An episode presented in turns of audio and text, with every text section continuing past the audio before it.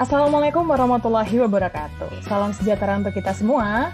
Hai hai Stanners, kenalin nama aku Safira Iza dari program studi D3 Kebendaraan Negara kelas 605 absen 23.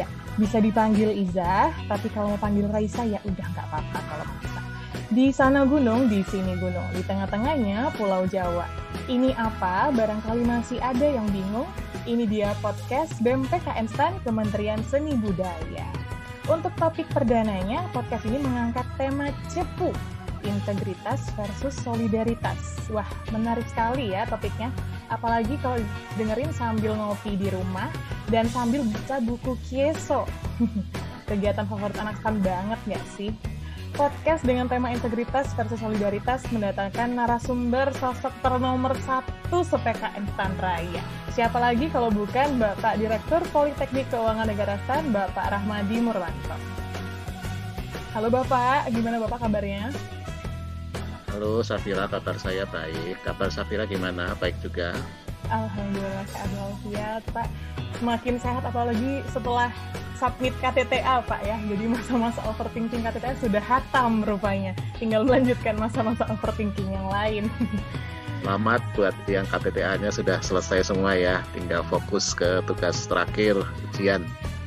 Siap Pak, Alhamdulillah. Terima kasih Pak. Saya juga mau menyapa teman-teman nih. Hai teman-teman PKN STAN, saya yakin 10.350 persen pasti teman-teman yang lagi denger ini lagi kangen banget sama kampus. Kalau bahasa Surabaya nih ki kuangan full gitu ya. Apalagi angkatan 2019 Dananjaya yang baru masuk satu semester tapi harus ninggalin kampus karena perkuliahan jarak jauh akibat pandemi.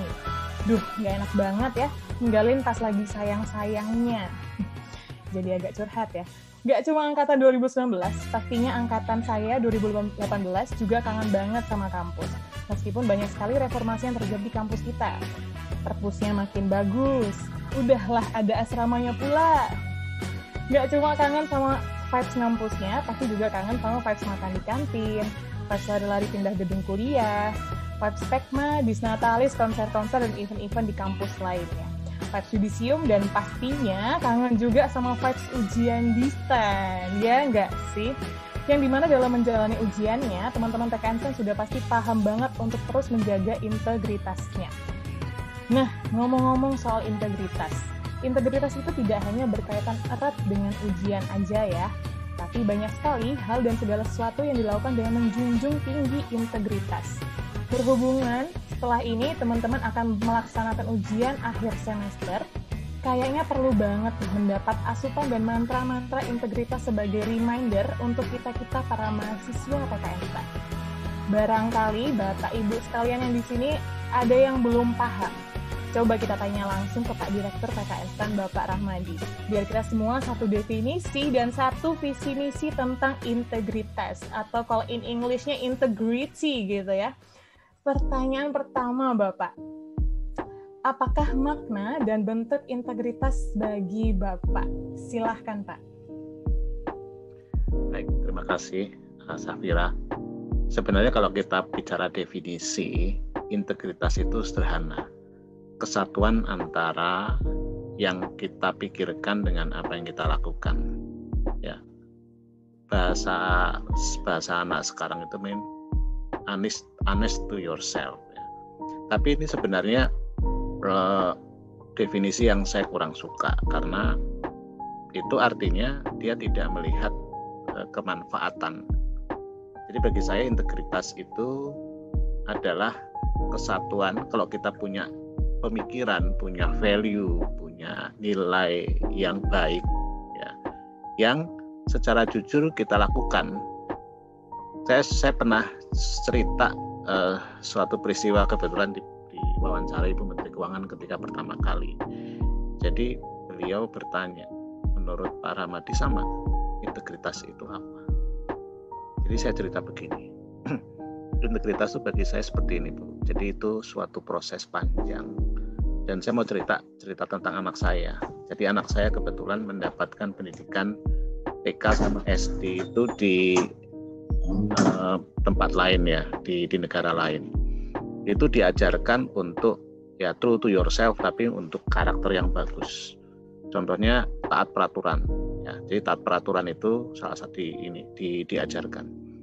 Nah, ketika saya pulang ke Indonesia, kemudian saya punya kendaraan pribadi, saya me, me, me, me, membawa kendaraan pribadi tadi. Rupanya anak saya itu setiap lihat lampu merah gitu ya, lampu lalu lintas. Dan ketika itu lampunya mungkin dari jauh masih hijau.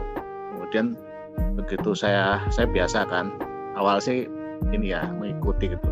Begitu menjelang kan kuning ya habis itu merah gitu. Nah rupanya dia ngintip betul itu. Jadi kalau saya lewat pas merah dia langsung teriak-teriak gitu. Ya bapak saya melanggar peraturan gitu kan dia teriak-teriak. Nah itu menyadarkan saya bahwa integritas pertama harus dibangun dari diri sendiri supaya kita kuat. Kemudian harus diperkuat pada lingkungan. Ya artinya dalam dalam konteks begini eh, rasa malulah ya yang paling utama membuat kita itu harus berintegritas. Jadi integritas kembali tadi Anda punya value apa? Value yang baik menurut saya kejujuran, kemudian Anda tertib ya, Anda orang yang menegakkan kebenaran dan itu Anda lakukan bukan sekedar berkata-kata saja. Ya itu integritas bagi saya.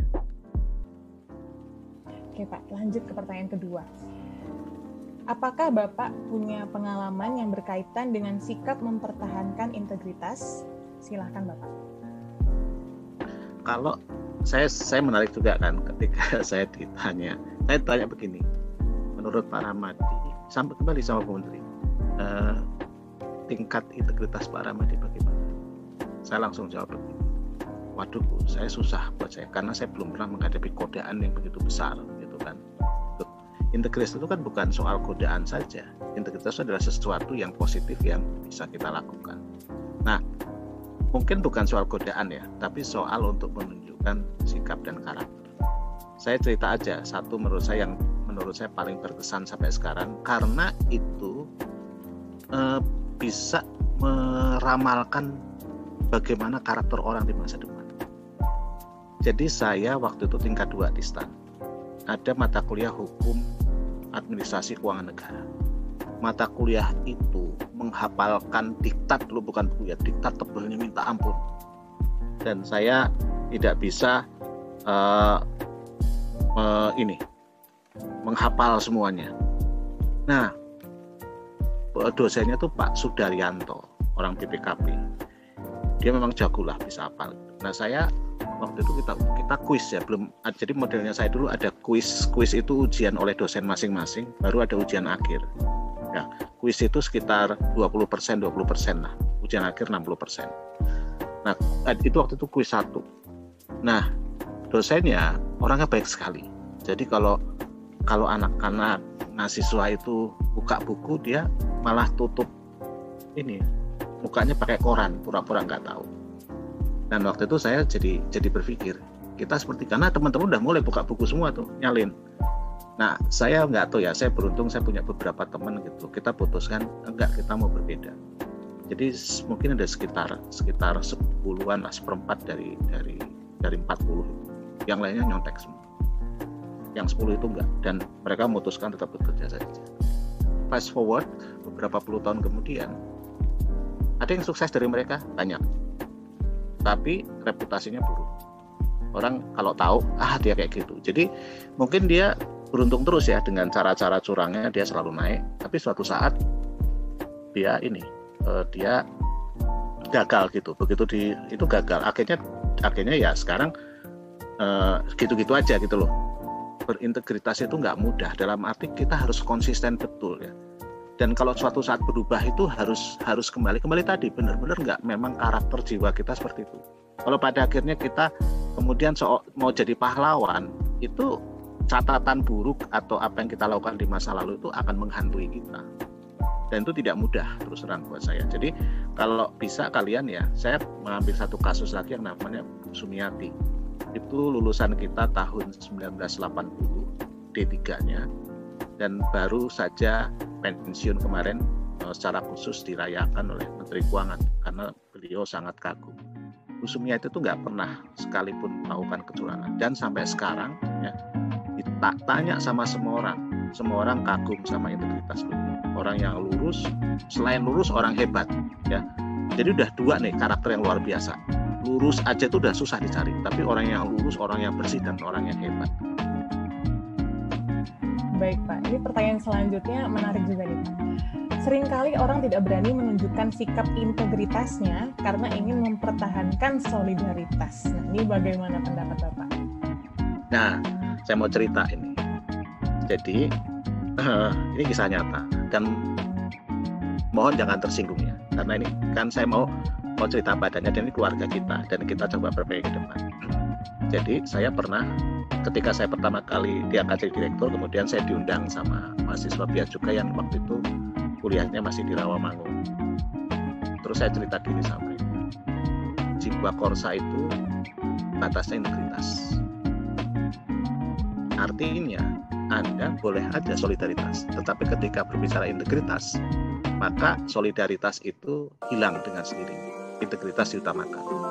Kalau bisa digabungkan, solidaritas untuk sama-sama berintegritas. Jadi, kalau kalau kalian mendahulukan solidaritas, apa pun tujuannya, ya apa bedanya dengan penjahat? Apa bedanya dengan koruptor? Mereka tuh kalau kalian cari, mereka awalnya oh kita solidaritas, kita sama-sama saling membantu, ya kan? Sama aja semua. Pasti ada alasan baik di balik kejahatan itu. Tapi kejahatan tetap kejahatan.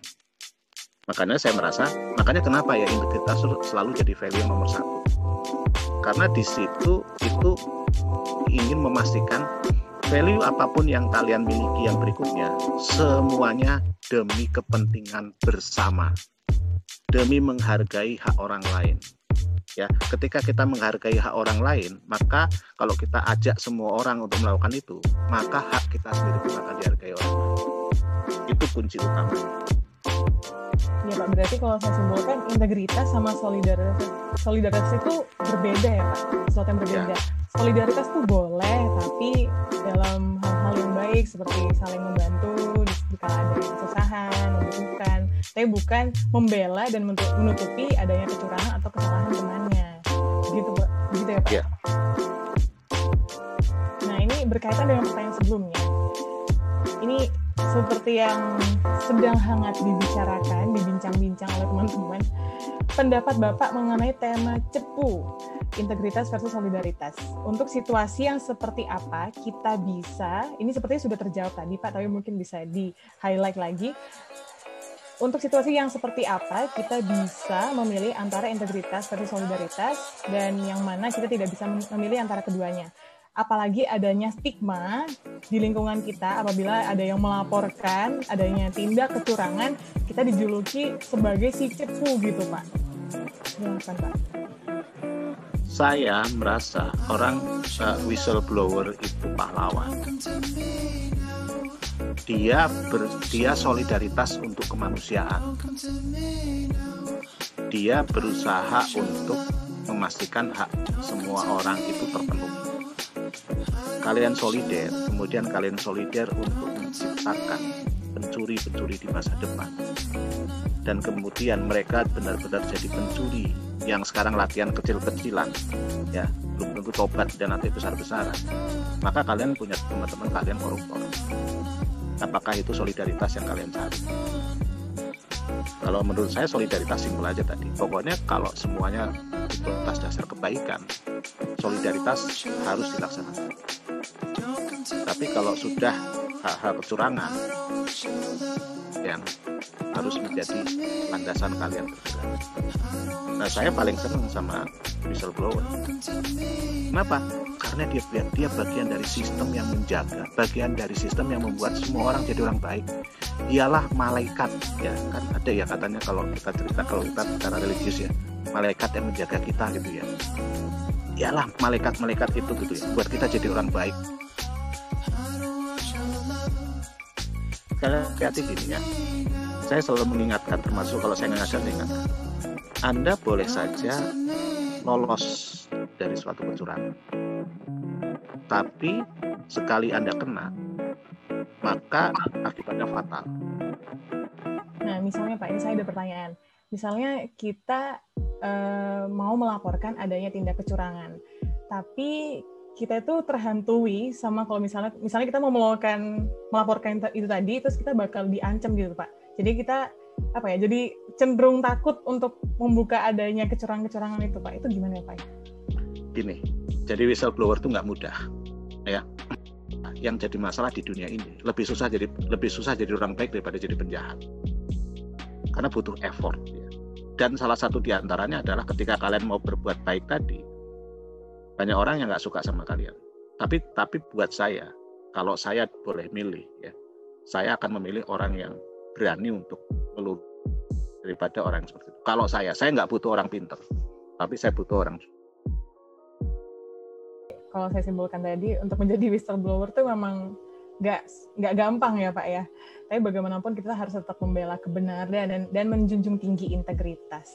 Nah terakhir nih Pak, sharing tips dong Pak tentang bagaimana menjadi pribadi yang berintegritas tapi tetap mempertahankan solidaritas. Bisa disertai arahan untuk teman-teman kebetulan mau menjalani ujian akhir semester biar jiwa-jiwa integritasnya bangkit kembali gitu Pak. Silakan Pak. Nah, nomor satu ya karena namanya ujian itu kan persiapan. Uh, kalian saya sarankan ketika persiapan ketika belajar bareng. Ini tips saya yang well proven. Mungkin saya kalau dibilang pinter bukan menyombongkan diri ya, ya agak lumayan pinter lah. Tapi saya akhirnya bisa ngerti, bisa cepat mengerjakan soal karena apa? Karena saya dulu ngajari teman-teman saya. Ujian terbuka ya kamar saya, kamar kos-kosan saya atau apa?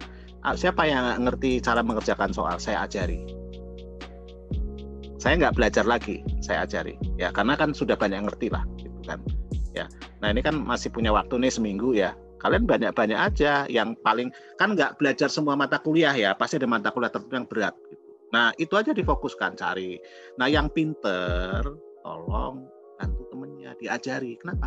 Saya ngajari satu orang, saya ngulang satu kali. Saya ngajari dua orang, saya ngulang dua kali. Saya ngajari sepuluh orang, saya ngulang sepuluh kali. Kalian bayangkan kalau saya udah mengulang sepuluh kali apa nggak udah hafal mati itu? Kemudian kalian harus hitung-hitung betul ya. Karena ini gini eh, berapa saya dapat di ujian? Karena kan ada nilai-nilai macam-macam ya berapa saya dapat di ujian? Terus kalian fokus. Masa sih? Jadi gini makanya gini kan. Jangan terlalu kalau kalian merasa nggak mampu jangan terlalu fokus di semua bab ya, fokus di bab-bab tertentu yang menurut kalian bisa kalian itu. Dan begitu dapat soalnya kalian kerjakan dulu. Karena kalau dosen tuh udah ngelihat beberapa nilai ya bagus tiba-tiba dia nggak jawab dia masih agak seneng gitu loh. Daripada kalian ada sekian soal karena nervous terus nggak jawab jawabnya ngawur semua. Wah itu lebih itu lagi ya. Jadi harus saya akui untuk kalian jadi berintegritas ke situ. Nah yang yang penting adalah bahwa kalian harus hati-hati dalam hidup. Kita tidak tahu. Artinya apa? Kalau kalau kita berintegritas, apalagi di medsos seperti sekarang ini, ya, apalagi itu ada di ini, apalagi orang bisa copy paste, orang bisa screenshot, ya, hati-hati soal itu. Nah, kalau sekali kena, maka kalian risikonya besar berintegritas itu Safira sama teman-teman. Ini bukan soal untuk diri sendiri.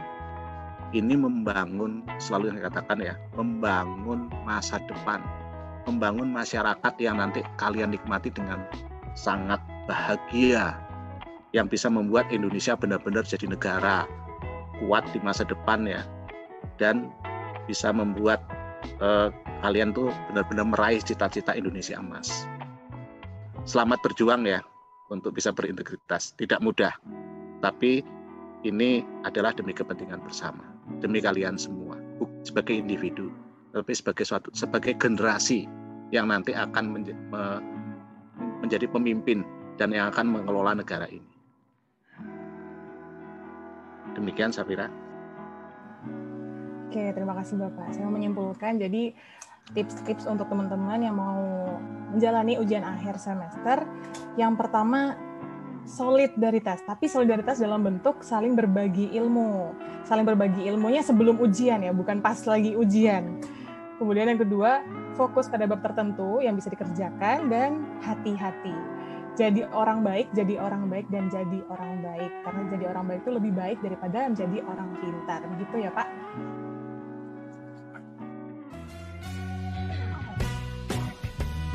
Baik, teman-teman, untuk kali ini sebelum saya menutup acara, ya saya mau menyimpulkan lagi, meng-highlight sedikit tadi apa yang sudah kita obrolin di podcast kali ini, teman-teman untuk terus menjaga integritasnya, nggak cuma masalah ujian aja, tapi di mana pun, kapan pun, sedini mungkin, dan dari hal sekecil apa pun, kita harus sadar dan terbiasa untuk jaga integritas kita.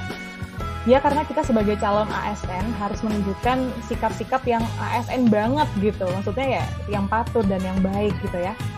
Baik, terima kasih Pak sekali lagi atas sharing-sharingnya. Semoga dengan perbincangan di podcast ini kita bisa membangkitkan lagi jiwa integritas kita sebagai mahasiswa PKN STAN dan dapat menjadi calon ASN yang baik nantinya. Dan terima kasih juga kepada Stanners yang sudah dengerin podcast ini. Semoga di mana pun kalian berada tetap sehat selalu. Jangan lupa jaga protokol kesehatan. Semoga uasnya lancar. Amin. Sedikit pepatah dari saya, Integritas tanpa pengetahuan pasti lemah dan tak berguna. Pengetahuan tanpa integritas pastilah berbahaya. Jadi jagalah integritas. Asik. Baik, sekian dari saya. Wassalamualaikum warahmatullahi wabarakatuh. See you next time.